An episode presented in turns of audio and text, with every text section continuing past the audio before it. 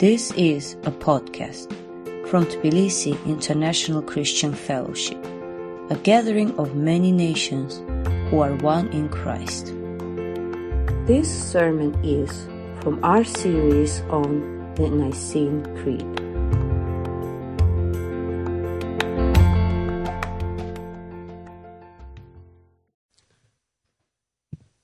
The scripture reading for the sermon this evening is from Psalm 104. I think it is going to appear on the screen shortly. Okay, so Psalm 104, I'm reading from the New International Version. Praise the Lord, my soul. Lord, my God, you're very great. You're clothed with splendor and majesty. The Lord wraps himself in light as with a garment. He stretches out the heavens like a tent and lays the beams of his upper chambers on their waters. He makes the cloud his chariot and rides on the wings of the wind. He makes winds his messengers, flames of fire his servants. He set the earth on his foundations. It can never be moved. You covered it with watery depths, as with a garment. The waters stood above the mountains. But at your rebuke, the waters fled. At the sound of your thunder, they took to flight. They flowed over the mountains. They went into the valleys to the place you assigned for them. You set a boundary they cannot cross. Never again will they cover the earth. It makes the springs pour water into the ravines. It flows between the mountains. They give water to all the beasts of the field. The wild donkeys quench their thirst. The birds of the sky nest by the waters. They sing among the branches. It waters the mountains from its upper chambers. The land is satisfied by the fruit of its work. It makes grass grow for the cattle and plants for people to cultivate, bringing forth food from the earth, wine that gladdens human hearts, oil to make their faces shine, and bread that sustains their hearts. The trees of the Lord are well watered, the cedars of Lebanon that he planted. There the birds make their nest, the stork has his home in the junipers. The high mountains belong to the wild goats, the crags are a refuge for the hyrax. It made the moon to mark the seasons, and the sun knows when to go down. You bring darkness, it becomes night, and all the beasts of the forest prowl. The lions roar for their prey and seek their food from God. The sun rises and they steal away. They return and lie down in their dens. Then people go out their work to their labor until evening. How many are your works, Lord? In wisdom you made them. The earth is full of your creatures. There is the sea, vast and spacious, teeming with creatures beyond number, living things, both large and small. There the ships go to and fro, and Leviathan, which you formed to frolic there. All creatures look to you to give them their food at the proper time. When you give it to them, they gather it up. When you open your hand, they are satisfied with good things. When you hide your face, they are terrified. When you take away their breath, they die and return to their dust. When you send your spirit, they are created, and you renew the face of the ground. May the glory of the Lord endure forever. May the Lord rejoice in his works. He who looks at the earth and he trembles, who touches the mountains and the smoke. I will sing to the Lord all my life. I will sing praise to my God as long as I live. May my meditation be pleasing to him as I rejoice in the Lord. But may sinners vanish from the earth and the wicked be no more. Praise the Lord, my soul. Praise the Lord.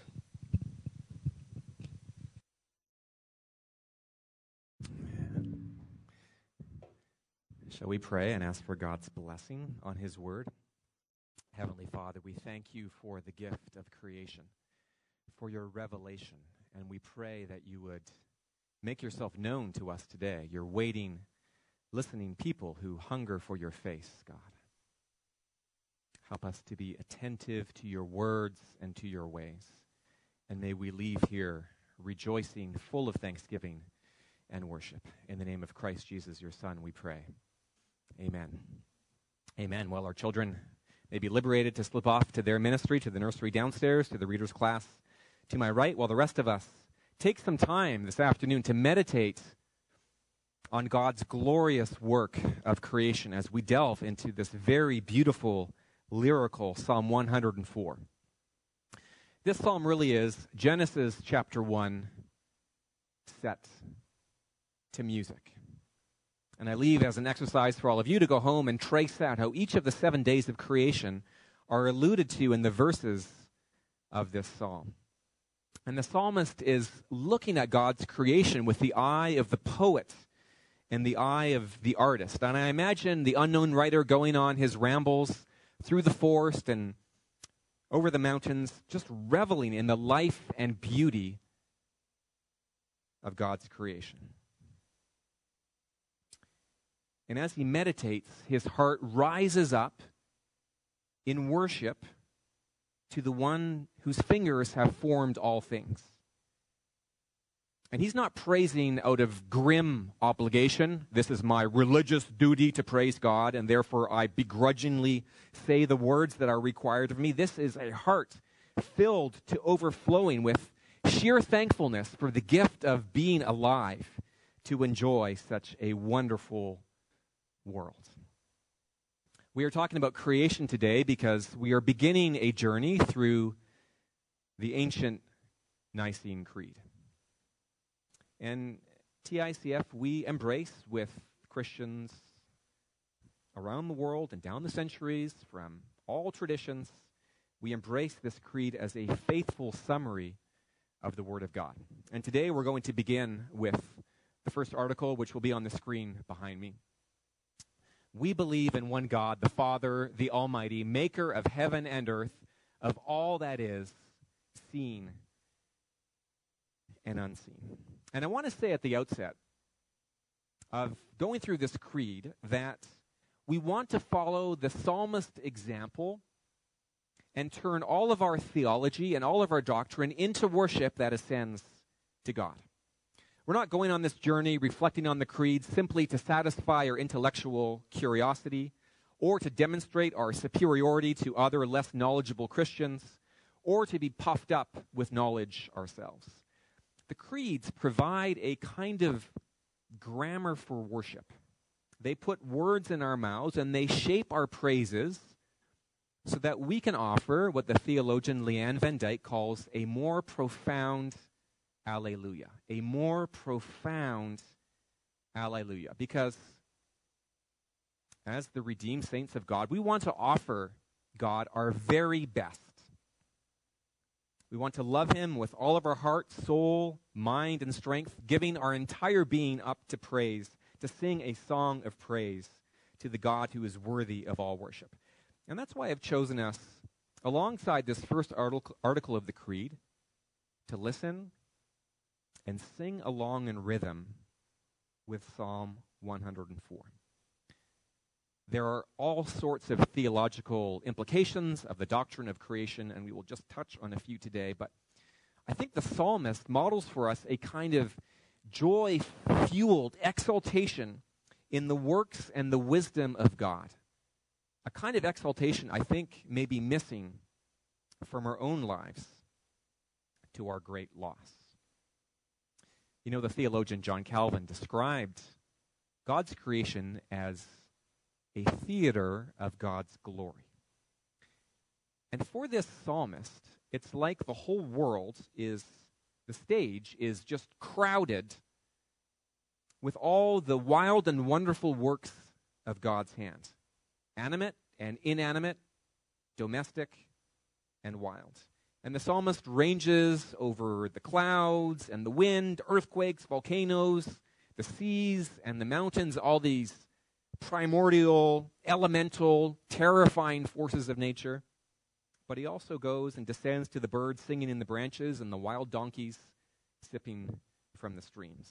And we see the power and the wisdom of God at work everywhere in his creation, in its teeming biodiversity and its incredibly complex interlocking, all these forces that work together to allow for the flourishing of life. And you know, in this psalm, although human beings are mentioned, and of course we are significant in the plans of God, in this psalm, human beings feel quite small in the grand scheme of things. They may have domesticated the cattle, but the wild donkeys are just ranging freely on the mountainsides. And when human beings go to sleep, there's a whole world of nocturnal predators that awake to begin their own business. And I suppose one of the lessons of this psalm is that God's creation is not about us.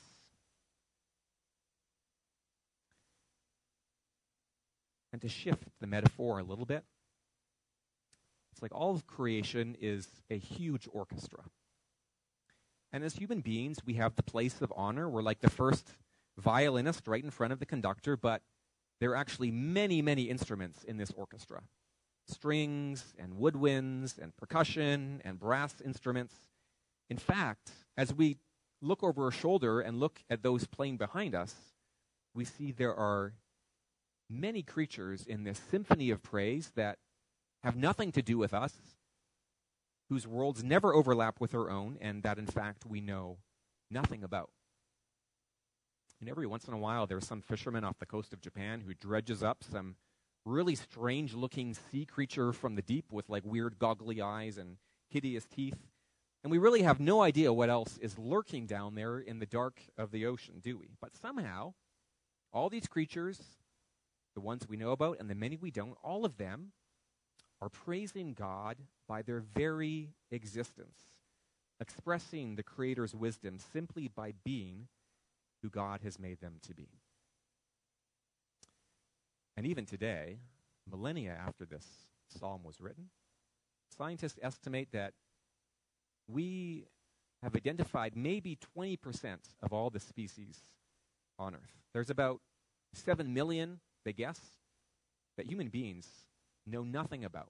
Up to 1 trillion different kinds of species if we include bacteria. So here we are, us little human beings, in the front of the orchestra, sawing away on our violin under the conductor's eyes, but stretching far back in the shadows are all kinds of bizarre creatures, millions and millions and millions of them, doing their own unique work of praising God. You know, when you begin to investigate God's work in creation, you get this sense of riotous abundance. Did you know there are over 1.5 million species of beetles? Just beetles. 1.5 million different kinds. And I have to say, that seems a little excessive. You know, God really must love creating beetles. And I have to say, that many different kinds of beetles, it's not very efficient. It really is not efficient. And only someone without any budget whatsoever would go that far and simply create and create and create and create all these little crawling insects. You know, they say that about engineers, they say anyone can build a bridge that doesn't fall down. But only an engineer can build a bridge that almost falls down but doesn't. Engineering is all about working within very tight constraints with what you have available. And in a way, God is like an engineer in some ways. The universe is incredibly fine-tuned, and our own planet especially. Stephen Hawking, the late physicist, says the laws of science, as we know them at present, contain many fundamental numbers. There are all these physical constants, like the size of the electric charge of the electron and the ratio of the masses of the proton and the electron. And the remarkable fact, he says, is that the value of these numbers seems to have been very finely adjusted to make possible the development of life. And if a single one of these constants was adjusted just 2% in one direction or the other, life would not be possible. So in a way, God is like an engineer, just perfectly dialing in all these physical constants to support life so that we can be here today. But what we see here in the psalm and what we see in God's creation is not minimalist, pragmatic, utilitarian efficiency, trying to do the most with the least, but we see the gusto and the extravagance of an artist. You know, there is nothing utilitarian or pragmatic or efficient about the universe because the universe is not actually necessary. The universe is not actually necessary. God does not need his creation to exist. He wasn't forced into it to solve some kind of problem because he was hungry or thirsty or lonely. This is how the God of Israel, the one true God, is completely different from the pagan polytheistic gods of Israel's neighbors. The triune God that we confess as Christians dwells in eternal bliss, needing absolutely nothing outside of himself, because there is nothing that can add to or take away from God's perfections. God did not create out of necessity. He created out of pure freedom, simply because he chose to do so. God did not create out of lack, but out of abundance. Not out of emptiness, but out of fullness.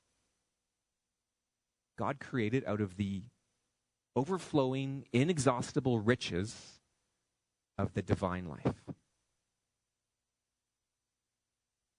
And in that sense, the universe is gratuitous. It is superfluous. It is not necessary. It didn't have to be here.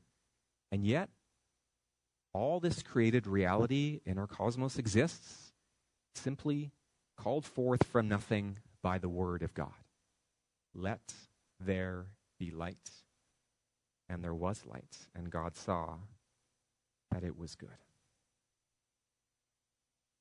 And of course, in this psalm, we see creation being an act of terrifying and awesome divine power. Begins with this phrase, Lord my God, you are very great, and we bow in honor before the unlimited power of God. But you know, when we think of the gratuitousness of nature, it tells us something of the sheer generosity of God, doesn't it? God bestowing the gift of existence, the bounty of life, on what did not need to be. And you can see that movement in this psalm from the greatness of God to the goodness of God. We see in the beginning, like, God is the God who makes the cloud his chariot, and he rides on the wings of the wind. And this great, awesome, holy king also makes sure to provide trickling springs for the wild donkeys to sip from, and grass for the cattle to chew, and junipers for the stork, and mountain crags for the wild goats. All creatures look to you, verse 27, to give them their food at the proper time. And when you give it to them, they gather it up. When you open their hands, they're satisfied with good things. And clearly, God's involvement with his creation is ongoing. It wasn't as though God is the philosophical, unmoved mover who's only needed to reach out and press the red button that says Big Bang, after which everything kind of goes on under its own steam. The Creator continues to protect and sustain and provide for his world. He sends his Spirit to continually renew the face of the ground. And God expresses his goodness constantly in his meticulous care for the smallest and seemingly most insignificant of creatures.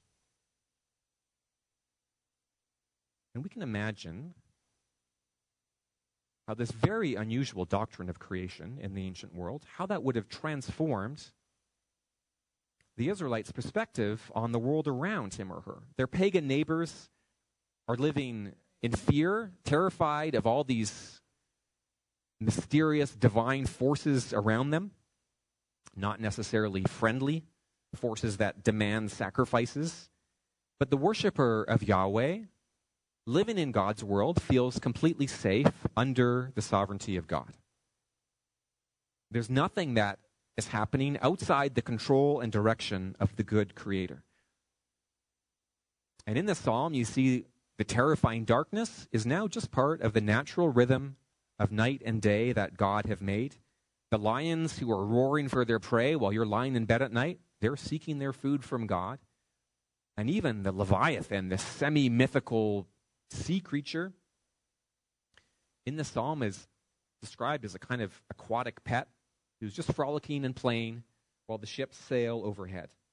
And God is simply enjoying all that he has made. I think that's what the seventh day is about in the first chapter of Genesis. When God rests, he's not resting because he's exhausted from calling a world forth from nothing. He's stepping back as the artist to revel in what he himself has made, to enjoy this work of incredibly rich and complex art. And it's all very good. And all of it expresses God's divine and infinite goodness. Not just to the animals and other creatures.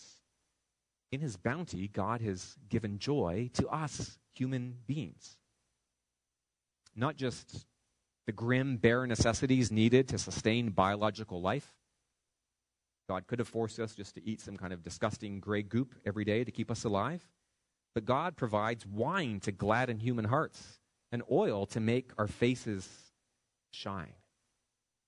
When we look at creation and we experience creation and when we live in creation, our response should be, if we are healthy people, a response of praise and thanksgiving and sheer enjoyment for all of God's gifts in creation, worshiping God for his greatness and for his goodness. That's how we should respond. If we are looking at creation with pure hearts and clear minds, the goodness and the greatness of God should be obvious. Because as verse 4 says, God makes winds his messengers, flames of fire his servants. God is speaking in creation, what we call natural revelation. It's not that the creation is divine.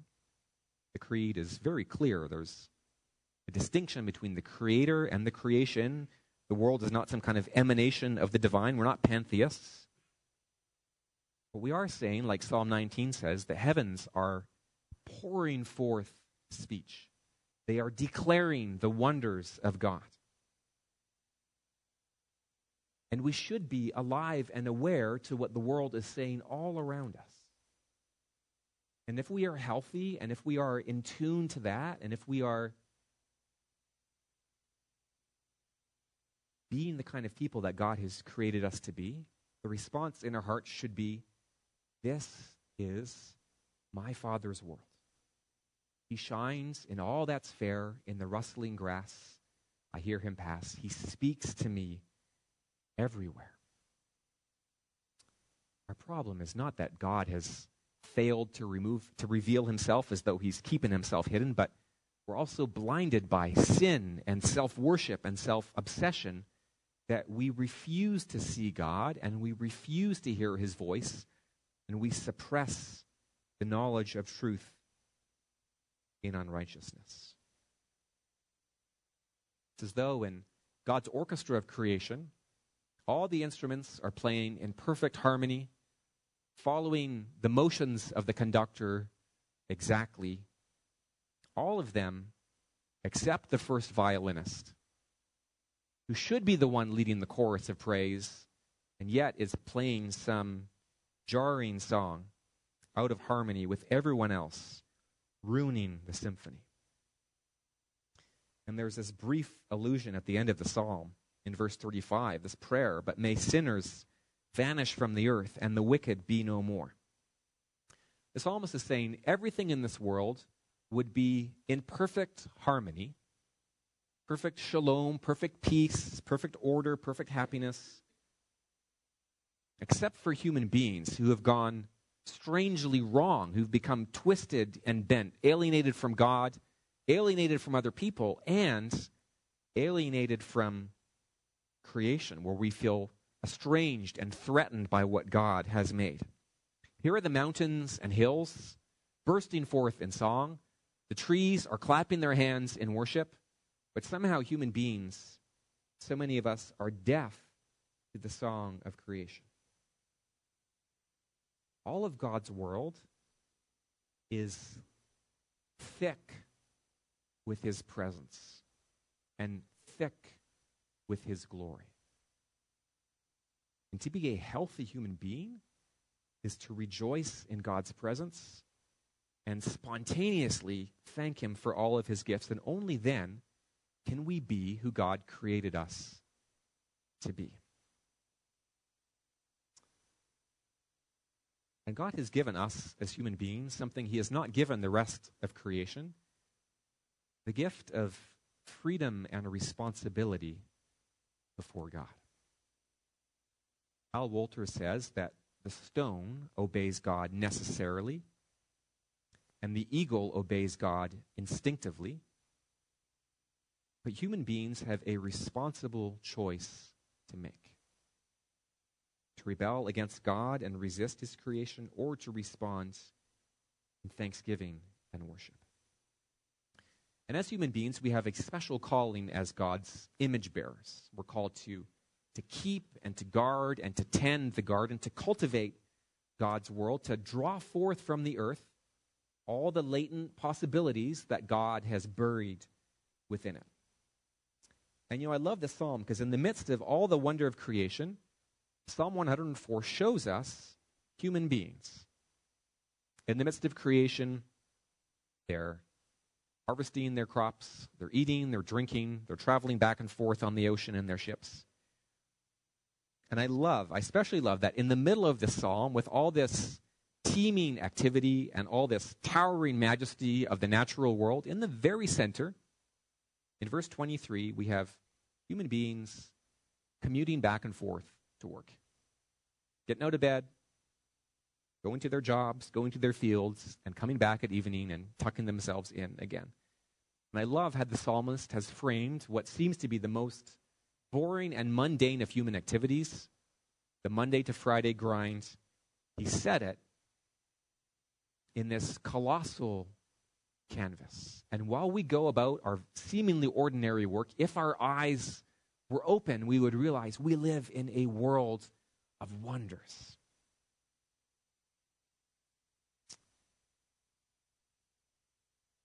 And we have this special calling as human beings, which none of the other creatures have,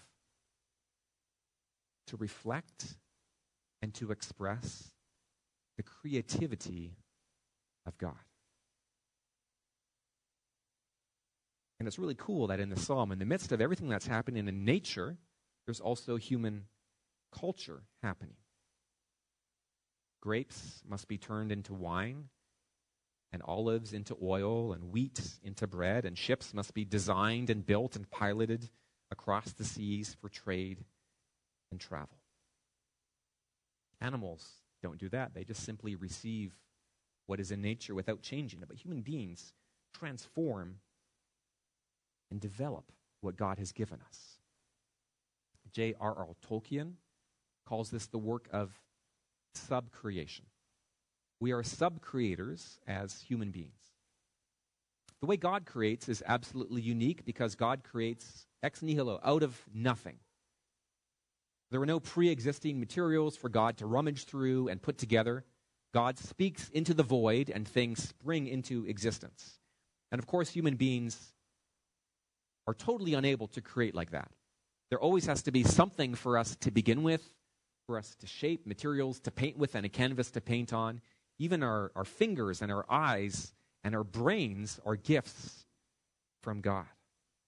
But we get to be sub-creators, using our God-given ingenuity and imagination to mold and to fashion and to develop and to bring forth the things that God has provided and to turn them into what is useful, not only useful, but also beautiful.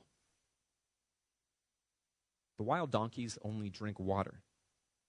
Humans get to drink wine. The cattle eat grass. We get to eat bread. And we have this joyful task of drawing out and developing all that God has given us. And not just the grim necessities needed for survival. I suppose bread is pretty functional, but wine and oil for cosmetics, those things are about pleasure and enjoyment, not survival. I know there are some Christians who refuse to drink wine and condemn those who do, people who perhaps are a little holier than God himself. It's like God has invited us to his supra table, right? And he's loaded it down with dishes, literally stacked on top of each other, and he's passing the bottle around, and we toast him, and we drink it down, and we feel our hearts being warmed by God's generosity, by God's gifts. And we can't help throwing our arm around our neighbor in conviviality and singing psalms of praise to God. And I really believe that Christians of all people should have an incredible zest for life, a determination to honor God by enjoying all of his gifts to the full. Not people who are all about self-denial and pure spirituality. You know, it really is an offense to the host to sit there with your arms crossed and a crabby face, refusing to eat the food or drink the wine or to sing or to dance. That kind of super spirituality does not honor God. It's a denial of God's good gift of creation. Paul says that everything God has created is good and should be received with thanksgiving. We get to praise God by delighting in the gift of life and in the glory of creation that we get to be placed right in the middle of. And in our delight, we join God as his co-workers and sub-creators. And like God, we create not just out of necessity, not just for survival, not just as engineers trying to be efficient and pragmatic and utilitarian. We create out of exuberance, like God, as artists. I really want to recommend to you the Japanese-American artist Makoto Fujimura. He says in his book, Theology of Making, God created out of exuberance and abundance. And the universe and we exist because God loves to create. And in God's exuberant creativity is the justification for all artistic work. And Fujimura has a slogan that he often repeats. Art is completely useless, therefore art is essential. Art is completely useless. That's the definition of art. It's something superfluous. It's gratuitous. It's beyond what we simply need to get by. It's something extra that is created simply out of the exuberance of life, out of the overflow of divine beauty. At the heart of the Christian faith is grace. And grace does not begin at the cross. Grace is present from the very beginning. Creation itself is an act of grace. It's God's sheer generosity to give us the unearned gift of existence, to give us the bounty of life. And all God wants from us is to enjoy what he has given, and then to let our eyes travel from the gift up to God, the great and generous giver. And in response, to offer up our whole lives as a sacrifice to the Creator in thanksgiving. So shall we pray and ask God for the ability to do just that?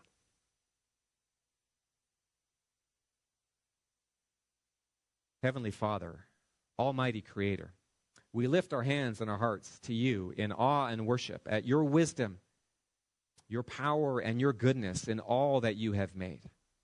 Truly, O Lord, creation is speaking forth. It is shouting to us of your goodness, of your presence, and of your power. We pray, Lord, that we would see your exuberant abundance all around us, your divine life being expressed in the incredible variety and awesome complexity of this world that you have made. And Lord, we thank you for the gift of life, not just what is needed to survive, but for goodness and truth and beauty. You have given us everything we need to feast with you. And, O Lord, faced with your gifts, may we respond with joy-filled thanksgiving. And as you look down on your creation, O Lord, including and especially at us human beings, may your heart rejoice in all that you have made through Jesus Christ, through whom you have made and redeemed all things. In his great name we pray. Amen.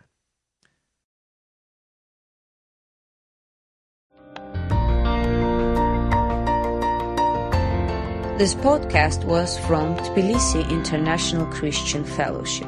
Learn more about us online at ticf-georgia.org. Thanks for listening.